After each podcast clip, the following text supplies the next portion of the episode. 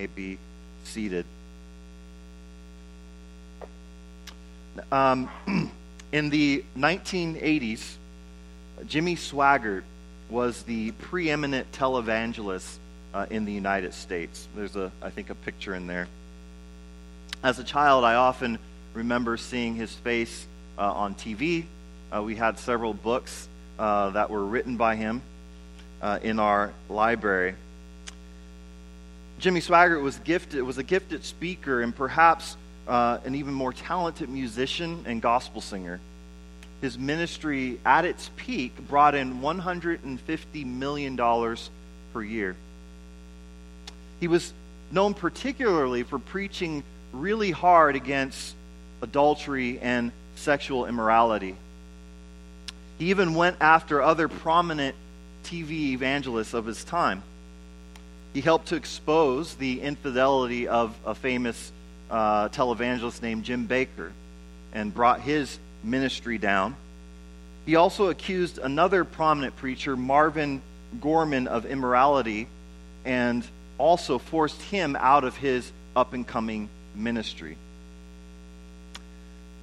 But then, in a made for Netflix plot twist, he got caught in the act of the very thing he condemned so strongly.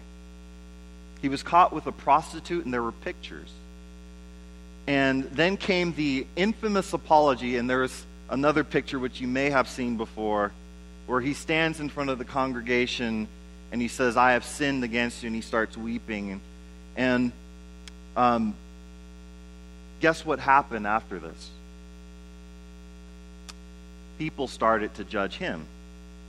People were very quickly, very quick to judge Jimmy Swaggart. A People magazine article, the subtitle of one article said this The self appointed judge of televangelists finds himself the penitent. A, a quote from a woman said this I am indignant, said a 47 year old woman member of Swaggart's Assembly of God church. How could he stand up there in the pulpit and preach against adultery and promiscuity when he was doing that kind of thing all this time? I thought, I, I think he ought to stay out of the pulpit. Why are we so quick to judge others? Not only was Jimmy Swaggart so quick to judge other televangelists, but when he fell the same way, people were very quick to judge him. Here in this passage, we have a story of judgment. We have a story of judgment, we have a story of guilt, we have a story of shame. How do we respond to judgment? How do we respond to sin? And how does Jesus respond? And that's what I want to look at. There's three points that I want to make this morning. The first is that mankind leads with judgment. Jesus leads with grace, and grace leads to transformation. Those are the three points that I'm going to make. The first is mankind leads with judgment. Let me read again verses 53 through verse 6 of chapter 8. They each went to his own house, but Jesus went to the Mount of Olives. Early in the morning, he came again to the temple. All the people came to him, and he sat down and taught them. Okay, so there's a big crowd of people here in, in the midst. Jesus is teaching, as is his common practice. Then it says, The scribes and the Pharisees, verse 3, brought a woman who had been caught in adultery placing her in the midst. They said to him, Teacher, this woman has been caught in the act of adultery. Now, in the law, Moses commanded us to stone such women. So, what do you say?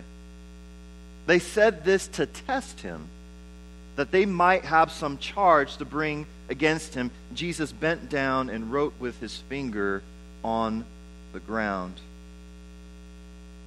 Now, notice these men uh, place this woman in the midst of the whole assembly. Okay? They, they've caught her in the act. And, and if you can imagine, there's this, this shame. There's this guilt that, that she feels in their culture. You know, adultery was wrong and it was punishable by death. And here they bring her in the midst of all these people, in the midst of the religious leaders, in the midst of the community that are all there to hear Jesus teach. Now, have you ever had your hands caught in the cookie jar, so to speak? Have you ever had that feeling like you just, you've, you've been caught?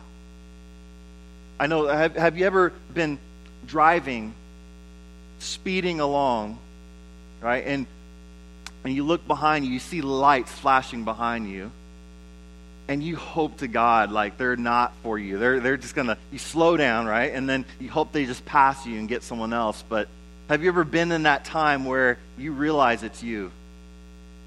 And you pull over, and, and, and your face flushes with heat, and you start sweating. You're like, oh my goodness, why me? And you know you're guilty. You know you were speeding. So it's not like this indignant sort of self righteous thing. It's like, no, I was speeding. What am I going to say? And I think the worst thing about it is it's so public, right? like, I just feel like I'm sitting there, oh, I'm by the side of the road, and I feel like every car that's going by is like slowing down and like looking right at and like shaking their head, like, you get what you deserve. Like, it's like the old Southwest Airlines commercials. You, you just want to get away. Like, you don't want to be there. Just imagine that, that sense of guilt, that sense of, ah, yeah, I did it. And now every, everyone can see it. Everyone sees my guilt. Everyone sees my shame. But the problem is, we do the same thing. Like, have you ever been in that same car driving along, you see someone just zip by on the left side, and you think to yourself, man, if there ever was a cop that should have been here, they should be here to catch that person because they deserve it. Or someone else speeds by, and you're like, ah, I just wish that they would get what they deserve. They shouldn't speed, right? And so we do it both ways. We don't like when we get judgment. We feel, oh, I don't want this. But we also are quick to say that other people deserve judgment for the same things that we do. And there's a lot of that going on in this story right here. Here in this passage, the religious authorities seem almost excited about the opportunity to, to judge this woman. They say, We've caught her in the act. Here she is. They, they don't really care about her, They're just bringing her up. And in fact, we understand that their motives is really to trap Jesus. That's behind it. But they're so quick to judge this woman. They don't care about her well being. And so, what they're trying to do, this trap that they're setting up, which is a pretty impressive trap, by the way, basically what they're saying is the law says this if a woman commits adultery, stone her and put her to death. And, and that specific method was for women, who, women and men who were engaged. So, so she's not actually married. If you look at the law, there's a difference between those, the, the punishment for those who are already married and the punishment for those who are not yet married but engaged. There, there really wasn't a, a concept of, of a completely single woman in their day. So they were usually spoken for. So this is a woman who was spoken for, committed to a particular man, and she is sleeping with another man. Okay? And so now what they're saying is this is what the law says. What do you say? And what they're trying to do is pit Jesus against the Jewish law on one hand, and at the other hand, the Roman law, which you can just go around kill people unless it was Roman authorities who dictated someone should be killed. So Jesus has to pick do I side with the religious leaders in my religion and say, yes, she should be killed, and therefore maybe oppose Roman law and also risk his popularity? That law, just as you can imagine, was not popular.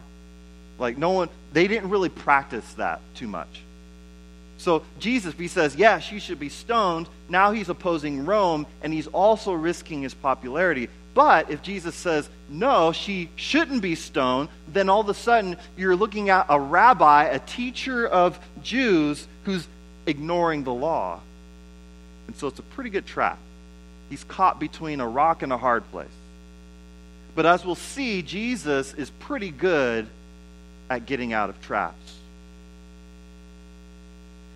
what I want us to look at here is who do you identify with? Do you identify with the woman and, and, and her shame and her guilt? Do you identify with the re- religious leaders who are so quick to bring judgment on this woman? What is the goal of judgment? It's a good question. You might say justice, right? Justice is one goal of judgment, and, and that's not a bad thing. Our, we have laws. We want justice. We want to live in a world that's just, and when people do things to hurt other people, we want justice. We want judgment. But is that the only goal of judgment? Should it be the only goal of judgment? What about a goal that says, I want people to not do that which is judge worthy in the first place. In other words, transformation or reform. When we're too quick to judge, we cut off the possibility of transformation or reform. And, and, and what Jesus is showing us, what he's going to show us here as we move into the second point, is that there is a way to, to still have judgment but, but care more about transformation than someone's immediate punishment. And, and Jesus does that by leading with grace. Leading with grace. Jesus doesn't lead with judgment, he leads with grace so that there's an opportunity for transformation and, re- and reformation. So that's what we're going to see in the second point. Jesus leads with grace. Verse 7 As they continued to ask him, he stood up and said to them, Let him who was without sin among you be the first to throw a stone at her. And once more he bent down and wrote on the ground. But when they heard it, they went away one by one, beginning with the older, older ones. And Jesus was left alone with the woman standing before him. Jesus stood up and said to her, Woman, where are they? Has no one condemned you? She said, No one, Lord. And Jesus said, Neither do I condemn you. Go, and from now on, sin no more. Now, remember, they didn't, they just brought the woman up. And this is interesting because the man who she committed adultery with is just as guilty. They only bring the woman up. Now, Jesus says, Whoever is without sin cast the first stone. Now, some commentators have said that Jesus is not talking about sin in general, he's talking about the same crime that she committed. Uh, Jesus is basically going back to the Old Testament law and saying the person who's supposed to throw the first stone is the, the people who witnessed the crime, but who weren't part of the crime. And so what some commentators have said is, said is that when Jesus is saying, whoever is without sin cast the first stone, he's basically saying, okay, whoever saw what happened and, and hasn't committed the same crime, throw the first stone. And it's likely that what's happening as, as the men start to walk off one by one, older to the younger, is that they understand they're guilty, not just of any sin, but of the same exact sin that they're condemning the woman for. Which is interesting. Like, they, they don't bring the man up because why? That would hit too close to home, right? They say, we're going to bring the woman. We can ignore our own sin, not bring the man up. We'll just bring the woman. And Jesus says, okay, you who haven't committed that crime, you who haven't committed sin, throw the first stone. It forces them to self examine their own heart, where they're at themselves. And, and this, is, this is also God and Jesus graciously dealing with judgmental people. He doesn't immediately get in their face and say, You're wrong. He asks a question. He doesn't even ask a question. He says, All right, go ahead. You're right. Throw the first stone, but who he, is, he who is without sin, like, go first. Jesus has a brilliant method of getting out of that trap. He affirms the law, but he's at the same time pointing out their hypocrisy in a way that they can see it for themselves. He's opening their eyes. And they're, they're and you know, to be honest, they're, they're in a, a moment of honesty.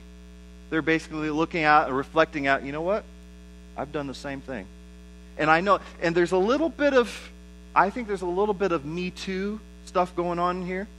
You know, back then, culturally, and, and even today, it's much easier for men to get away with sexual sin than women.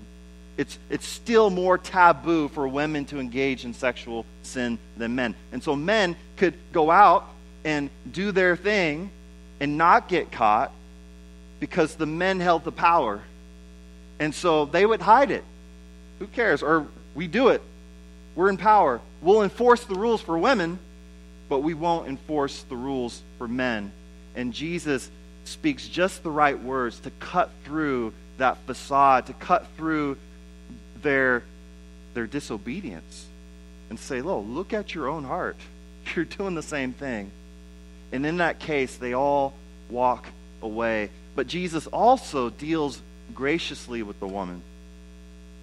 After they all leave, Jesus says this to the woman Woman, where are they? Has no one condemned you? She said, No one. And Jesus said, Neither do I condemn you. Which is a really important statement. Neither do I condemn you. Jesus is saying this. Number one, some people have the wrong view of God. They think of God as like this person in the sky who's just waiting for us to mess up so he can bring his Thor like hammer upon us and squash us. Like he's just like setting up traps so that we'll make a mistake and God's just going to get us and, and smite us and send his wrath towards us. And that is not the picture of God that we have in Scripture at all. Yes, God does do judgment. God does have wrath, but He leads with grace. In other words, His higher goal is not that you would be judged, but that you would be saved. And that's why we get the verse in John 3, verse 16, which everyone knows, but the verse after it is equally as important. Verse 16 For God so loved the world that he gave his only Son, that whoever believes in him should not perish but have eternal life. Verse 17 For God did not send his Son into the world to condemn the world, but in order that the world might be saved through him. Now, that's the gospel. God is, his purpose is to save, not to condemn. He will condemn, but he leads with grace. He leads with salvation. He pleads. And this is a pattern that we see throughout Scripture. This is not just for this woman. Even in this gospel, we saw him do that with the Samaritan woman at the well. He knew her sins, he knew her promiscuity, and yet he still says, I have for you living water. Come and drink. And even when she knows, he knows about her past, he still says, Come and drink. I'm your Savior. The one that you are talking about, I'm here now to save you. And she's freed in that moment. She's free because God sees her at her worst and she's accepted. And later, in John 5, you get the man at the pool, the pool of Siloam, who's paralyzed for 38 years. And Jesus says, Do you want to be made well? And he gives this long excuse, right? And, and Jesus says, Take up your mat and walk. and later, Jesus comes back and says, See, you are well. Go, go, and sin no more, that a worse thing doesn't happen to you, which leads us to believe that something about his sin caused the predicament in the first place. So, there again, there's the pattern of Jesus leading with grace before judgment. And that's the pattern that we see. That's what God is about. Jesus leads with grace. Now, oh, one more thing. This is really important. So, Jesus is not here to condemn, but to save. The second thing is Jesus has the power to forgive sin. This is really important. When he says, Neither do I condemn you, Jesus is asserting his authority to forgive you, which is important because imagine, uh, imagine John and Angie. Imagine uh, John sins against Angie. Okay? And I go up to John and, and I go up to John and I say, John, I forgive you. That's odd, right? Why is it odd? He hasn't offended me. He, he's committed no offense against me. I don't have the power or the authority to forgive John if he sins against someone else. So when Jesus says, Neither do I condemn you, he's assuming that the offense is against him, which is true if he's God. All sin is first and foremost an offense against God. And so what Jesus is saying is, I have the power because I am God to forgive sins. You've offended me, and I'm forgiving you. Jesus is asserting his authority, his ability to forgive when he says, Neither do I condemn you. What do we learn from how Jesus responds? We should recognize our own need for grace and extend grace ourselves. If we think back to Jimmy Swaggart, what if he had truly examined his own life before he was so quick to judge? Sometimes our exuberance to judge others harshly for some particular sin is indicative of the very sin that we struggle with. There was a quote from Jimmy Swaggart's aunt, Aunt Edna. She said this when reflecting on Jimmy Swaggart's fall. She said, maybe, maybe that's why he preached so hard against sexual immorality for so long, because he knew what a grip it could get on you. Jimmy's daddy said that this might help Jimmy learn not to be so critical of others. I think maybe this will make Jimmy a better man, a more humble minister. Maybe now he won't be so hard on people. It just goes to show that none of us is so high that we can't fall. And maybe that's what God is trying to show us with this. Maybe that is what God is trying to show us over and over again in Scripture. Maybe that's what Jesus meant when he said in Matthew chapter 7 Judge not that you be not judged. For with the judgment you pronounce, you will be judged, and with the measure you use, it will be measured to you. Why do you see the speck that is in your brother's eye, but do not notice the log that is in your own eye. When we can first examine our own lives and recognize that, that we fall short in the same way that we judge others, when we can understand our own need for grace, our own need for salvation, then we can understand how to extend grace to others. We can be motivated to extend grace and forgiveness to others, but only when we can understand that. And so, what Jesus is teaching us is examine yourself. Examine our own hearts before we're so quick to, to get angry at our spouses or get angry at our friends or get angry at our boss for something that you know they should know not to do. Think about how you failed to do that same thing or that how you've done that same thing that you're so mad at the other person for. What Jesus is trying to show us another way, saying, look at yourself first and see if then you will not understand your need for grace, and then see if you will not be able to give grace when you realize that. There's still, though, an unsettling question that needs to be asked. There's something scandalous about the grace that Jesus offers. If Jesus is so quick to forgive sin, sin that deserves death, then is Jesus really serious about sin? Is, is Jesus just sweeping sin under the table or under the rug? Does he care about obedience? The answer is yes. Jesus does care about obedience. Jesus is serious about sin. And that's precisely why he responds with grace, because grace is what actually leads to transformation, which leads to a life that is free from sin. That's why he leads with grace. And my third point is that grace leads to transformation.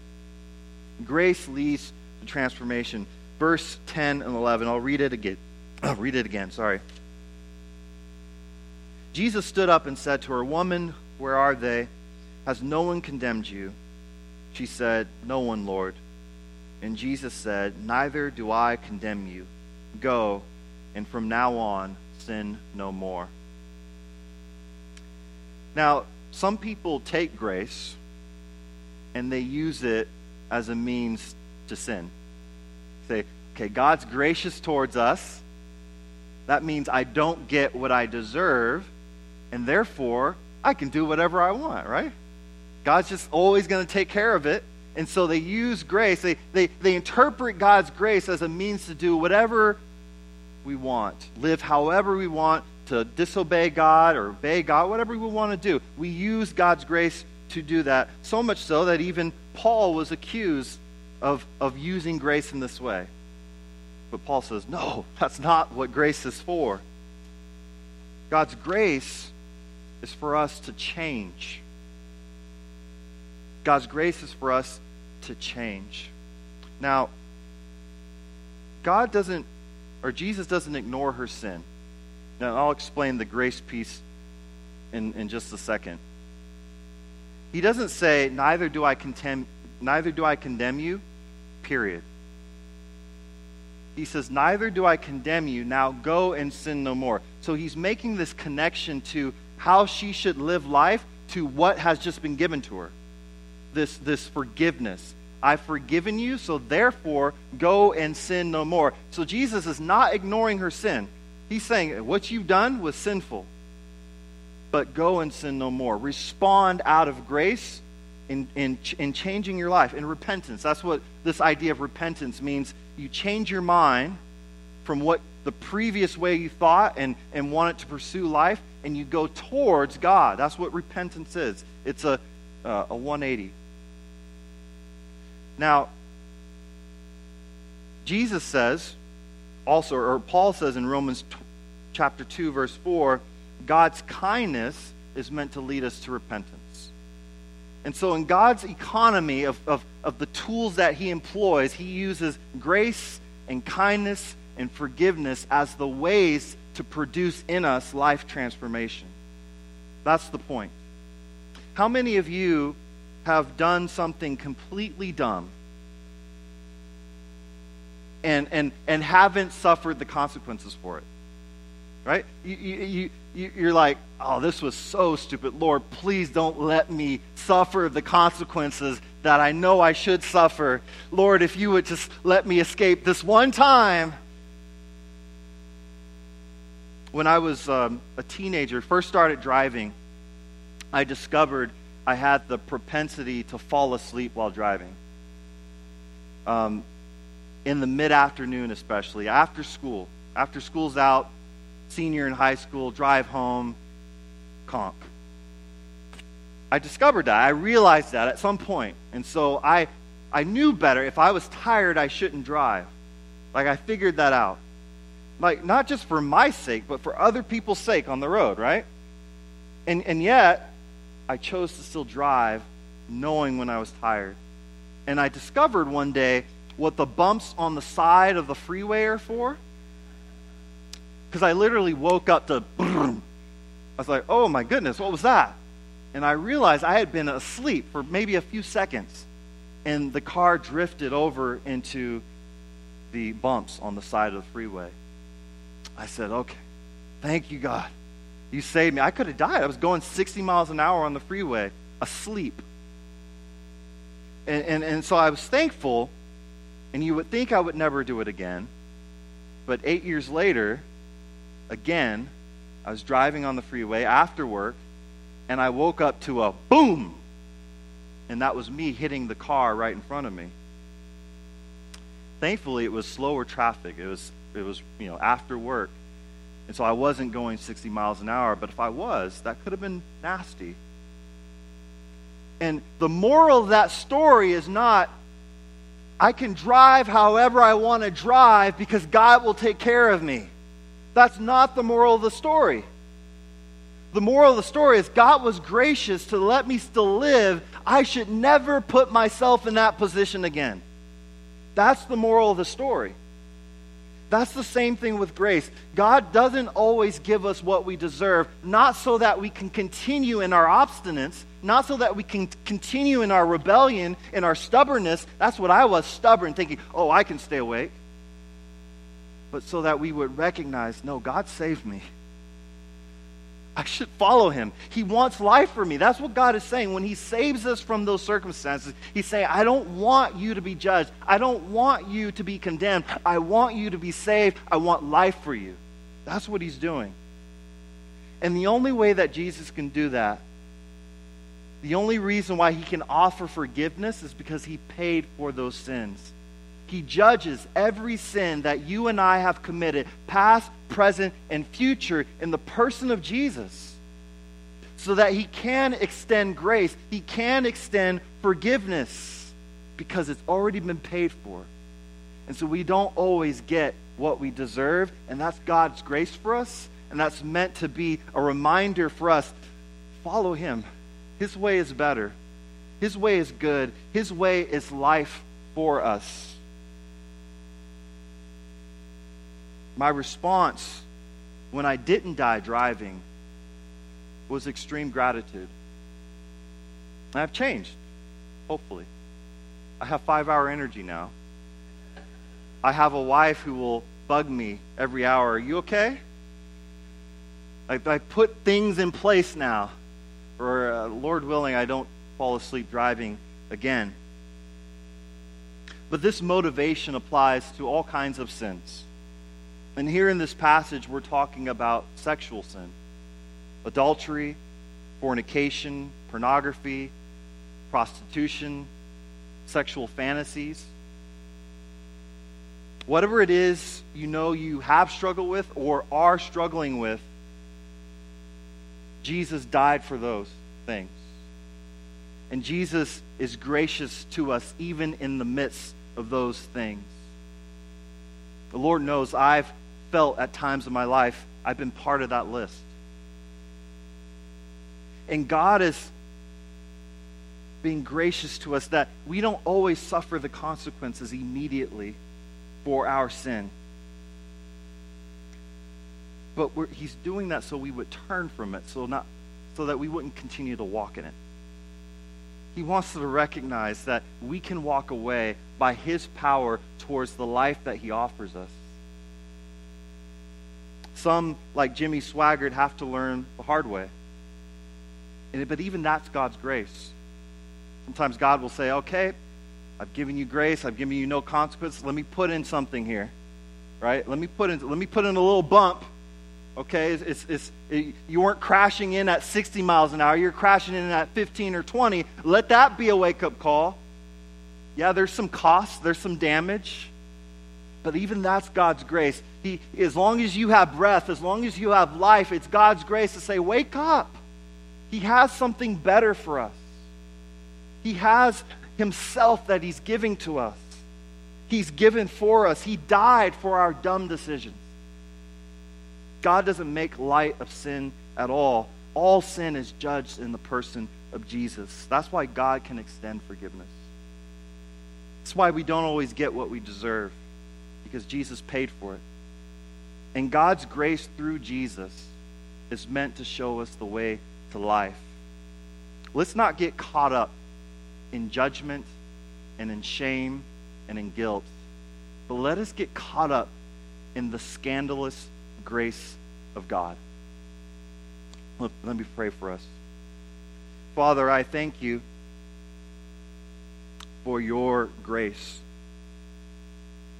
I thank you that you lead with grace, that you implore us to, to trust in you, to follow you. Lord, that you, you don't just condemn us outright and write us off, but Lord, you plead with us. Everyone who's here, Lord, you, you are pleading with us to follow you, to trust in you, to walk with you in new life that you give us through your Son. And so I pray, Lord, that wherever we're at, Lord, if, if there are folks in here struggling, walking in sin that they've hidden, Lord, walking in disobedience, I pray that you would convict us, Lord, not by fear or judgment, but by your goodness. that we would understand and believe, Lord, that even in the midst of our sin, you accept us and that you beckon us to come and drink,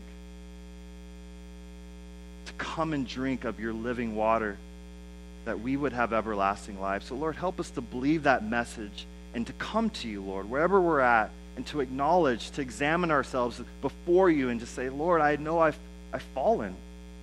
I've sinned against you. I've walked away. Lord, help me to come back to you. Thank you for your goodness. Thank you for your grace. Thank you for your love. Thank you for your forgiveness and the salvation that you give through Jesus. It's in your name we pray. Amen. Uh, we also, at this point, uh, celebrate communion.